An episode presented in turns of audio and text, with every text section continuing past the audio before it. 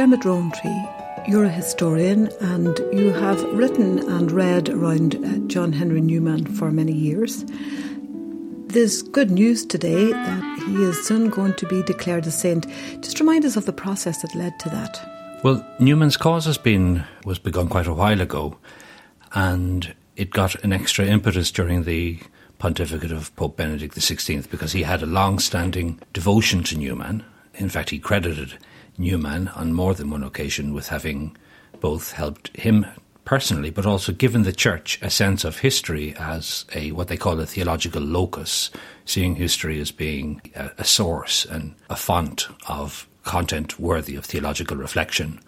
That wasn't the tendency in Catholic theology or philosophy to incorporate the historical, the sense of things developing over time, but it had become the mainstay of Newman's own personal theology. And Pope Benedict wanted himself personally to do the beatification. So he did so during his 2010 visit to Britain in Birmingham. Just remind people who John Henry Newman was, a potted biography. I, a lot of people might know the hymn Lead Kindly Light that he wrote the words to, but he's a very substantial figure in the whole Catholic tradition. He is. He, his life traverses the 19th century almost perfectly. He was born in 1801, he died in 1890. So that's pretty well the whole of the period from the end of the revolutionary era to the beginning of modernity with the 20th century. He was effectively an evangelical Protestant for his earlier years, but during his 20s, when he began to take things more seriously, he moved very much towards what they call a high church Anglican position. He was very influenced by a lot of what they called the Anglican divines of the 17th and 18th century, and they themselves had a strong sense of the importance of the early church in determining what constituted legitimate Orthodox Christianity. He followed that, and it was much of his early work, much of his sermonizing was around the themes that were suggested by that tradition. But it took him to a place he never expected to go, and that was towards the idea that it was Rome rather than Canterbury that was the legitimate development of the early church. That was so incredibly countercultural in the Britain of his time that I think when we look at him as a potential saint, and he's due to be canonized possibly even as soon as this coming autumn, it's because not just the fact that he was such an intellectual giant, but because he showed such gigantic courage, heroism in following through what was exceedingly difficult at a personal and relational and institutional sense. You mean when he converted to Catholicism? In 1845, he became a Catholic and effectively wrote himself out of the larger story that he had been very much a part of in the Anglican Church in Britain. Uh, he has written an awful lot, as you have said. And from that, you get a sense not only of that huge intellect and that understanding of history that he had and its importance in the tradition of the church, he was also a deeply spiritual man. He was extraordinarily spiritual. In some sense, the evangelical instinct that he had even as a teenager never left him right through his Catholic years. He then had this profound uh, kind of instinctual sense that there were just two great realities that could not be denied himself and God, or rather, God and himself. But that stays throughout as a kind of leitmotif of his entire life. When he comes to look at the development of the church, he looks at it very much in terms of a kind of a psychological development of the church as a kind of person, indeed as a, the person of Christ, but as a human person who grows cognitively, grows developmentally, emotionally, and every other way. It's like the church is this one great person before God, learning to become more godlike. And then when he comes later in his life to deal with the other greatest of his themes, conscience, again, we're left with this dramatically spiritualized, theological, but deeply psychological sense of one person before God being attentive to a voice that makes the difference and that tells him that there is something, there is a set of values that lies outside himself, which he cannot account for simply by looking internally. You know, I'm reminded when you were speaking there of, first of all, let's take the whole organic nature of things developing that was very important for him and different from a, an understanding maybe of a more static notion of who we are and who the church is. Yeah, very much the dominant sort of thought pattern in the 19th century was that everything about the church was unchangeable. There was a dramatic emphasis on the transcendental, the suprahistorical, the idea of the grand, unchanging, absolute fact of God and God's things. And for Newman, this was problematic because it made no accommodation for the ordinary changes which occur in the course of church history. I mean, Newman found himself saying we must start with the church as a fact of history and we've got to account for it, not explain it away.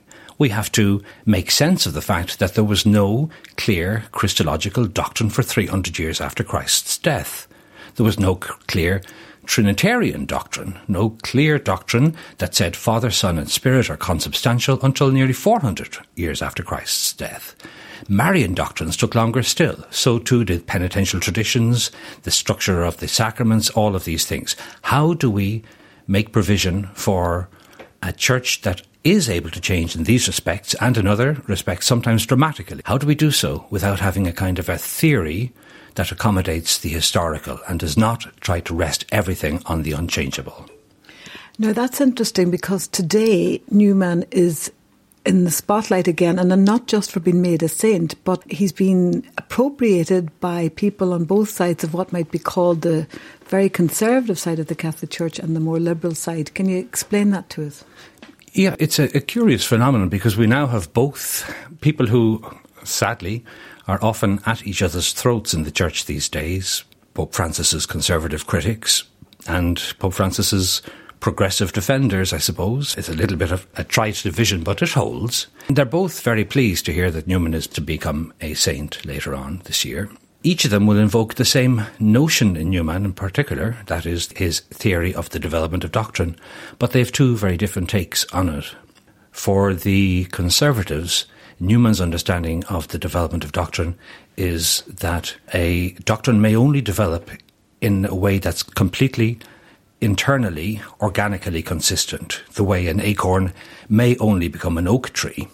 It can't do anything else. It can't turn into some other kind of creature. An infant will become a, a man or a woman according to its kind. And that there is this necessary progressive development that absolutely limits the manner and the direction in which the development take place. For the more progressive people, Newman's understanding of development is more ample, it's more subtle, and more complex than that allows. And it is true that Newman does take images of strict organic development as an explanation or as a kind of model of dogmatic development in the church. He does take instances of infants and acorns and things, largely from the early church fathers. But he adds to that, again in keeping with what I said about him earlier, the idea of a psychological development. The infant who becomes the man or the woman doesn't just change in the length of their limbs or in their girth or other accidentals. They also change in their understanding of the world around them. They come up with simplistic understandings when they're young. The understanding deepens later. They correct older misunderstandings. They go down blind alleys. They correct themselves. They experiment with one way of looking at things. They are exposed to outside ideas. They appropriate them or assimilate them, to use Newman's word. And that has its own effect. And all of this, which may look, as Newman is very clear in his essay on development, which may look like it is wayward, may look like it is a little bit, let's say, out of control. If one looks at it closely, one could see that underlying it all, there is what he calls a preservation of type that one could even become, and he puts this into terms of, say, British politics in the 19th century, one could be um, a, a Whigite liberal and then toy with being a Peelite Tory and then go back or take a third stance. But underneath it all, there's what he calls a large consistency, a continuity of value or of type. The Newman is clear that what he sees as the sources of corruption in religion is the people who stay faithful in every last detail to what they have received, but fail to move with the developments in the teachings.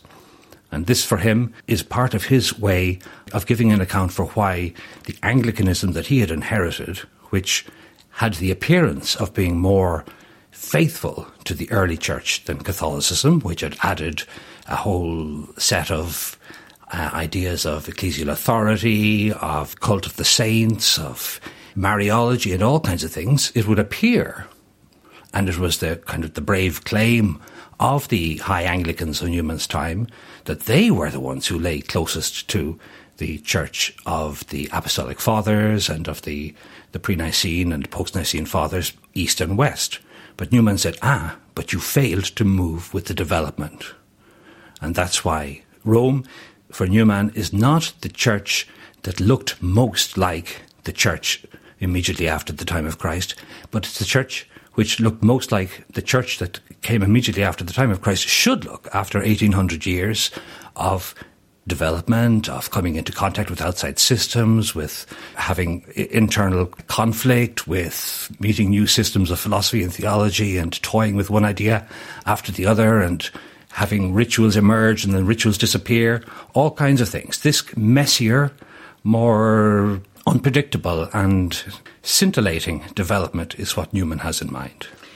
Tell me, for you then, as a historian and as somebody very interested in matters of faith, what that means concretely today that Newman is offering, because we see Pope Francis is under fire very much from an alt right who are very nervous and, and vitriolic about the changes he's brought, and say even in relation to the death penalty, and saying that he is changing church doctrine and is an almost schism or heresy. Yeah, I, I won't take any of the particular instances. They're they're there for sure. There's the question of access to the Eucharist for divorcees, and as you say, there's capital punishment and all these other things. And when they come up, Pope Francis himself or people who are defending him will invoke the development of doctrine, Newman's idea of the development of doctrine.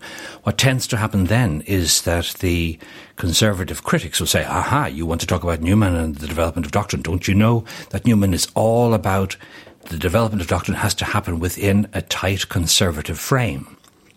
Now, I contest that. I think this is to misunderstand Newman entirely, and it's to impose a very different spirit, a very kind of anti-historical, or at least ahistorical spirit onto what Newman is talking about. It's kind of effectively a kind of a scholastic, a, a, a Thomistic or scholastic framework is superimposed onto what Newman is doing, and it doesn't fit.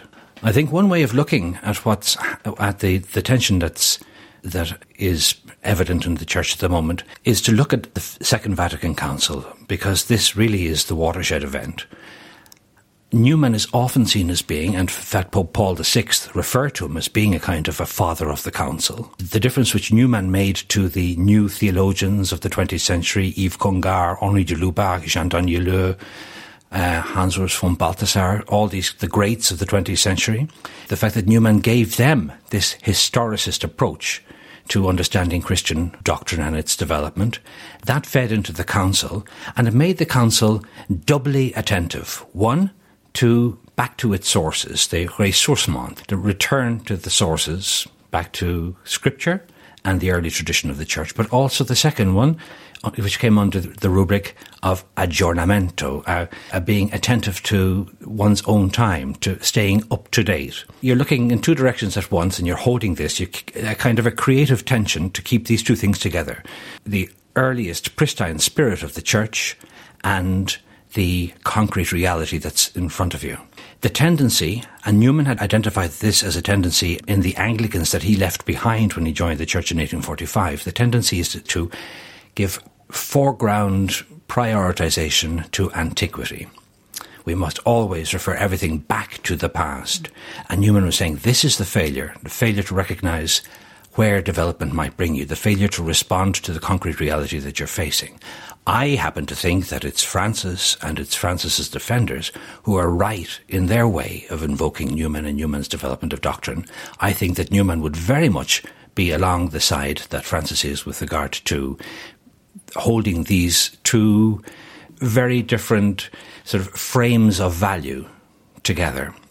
What we have received and what we are facing. That's what brought Newman into the church, and it's very much what the Second Vatican Council was doing. But nowadays, what we've had is, sadly, a great number of the conservatives in the church who were broadly in favour of the Second Vatican Council so long as it was what they saw as being its excesses were restrained by conservative popes. Now, with Francis, have said, oh, we should have seen it all along. The problem was the Council itself. What we must do is try to get the Council negatived and go back to the time before the Council was there. And this is, I think, the great error of antiquarianism. This is the failure to pay due attention to the God given, concrete historical moment that one lives in. To conclude, are you happy that he is going to be made a saint and that this man did give so much? I mean, he spoke beautifully about change. To grow is to change, and to change often is to become perfect. Is that correct? You mentioned conscience, the importance that he put on conscience, and that would have influenced documents in the council, Dignitatis Humanae, and things like that. What's your summary of this man that you've written and read about for so many years? I think I'll go back to where I started, which is to say that canonization is about personal holiness. And Newman is the intellectual giant that, that I've been describing. But again, what underlies all that and what, what uh, could give animates all of what he did, what he said with regard to development, education too. I've left that out, but that's very important. His sense of, of kind of an integrated intellectual life, very important, how important it is for Catholics. His founding of the Catholic University in Ireland is one instance. Various efforts to try to get Catholics to engage with Oxford is another. Then, as you say, conscience and other matters of, of that kind what animated his entering into any of these things was a profoundly selfless attention to the values that were important, whether he found them easy to support or not. They needed to be pursued and they needed to be revered.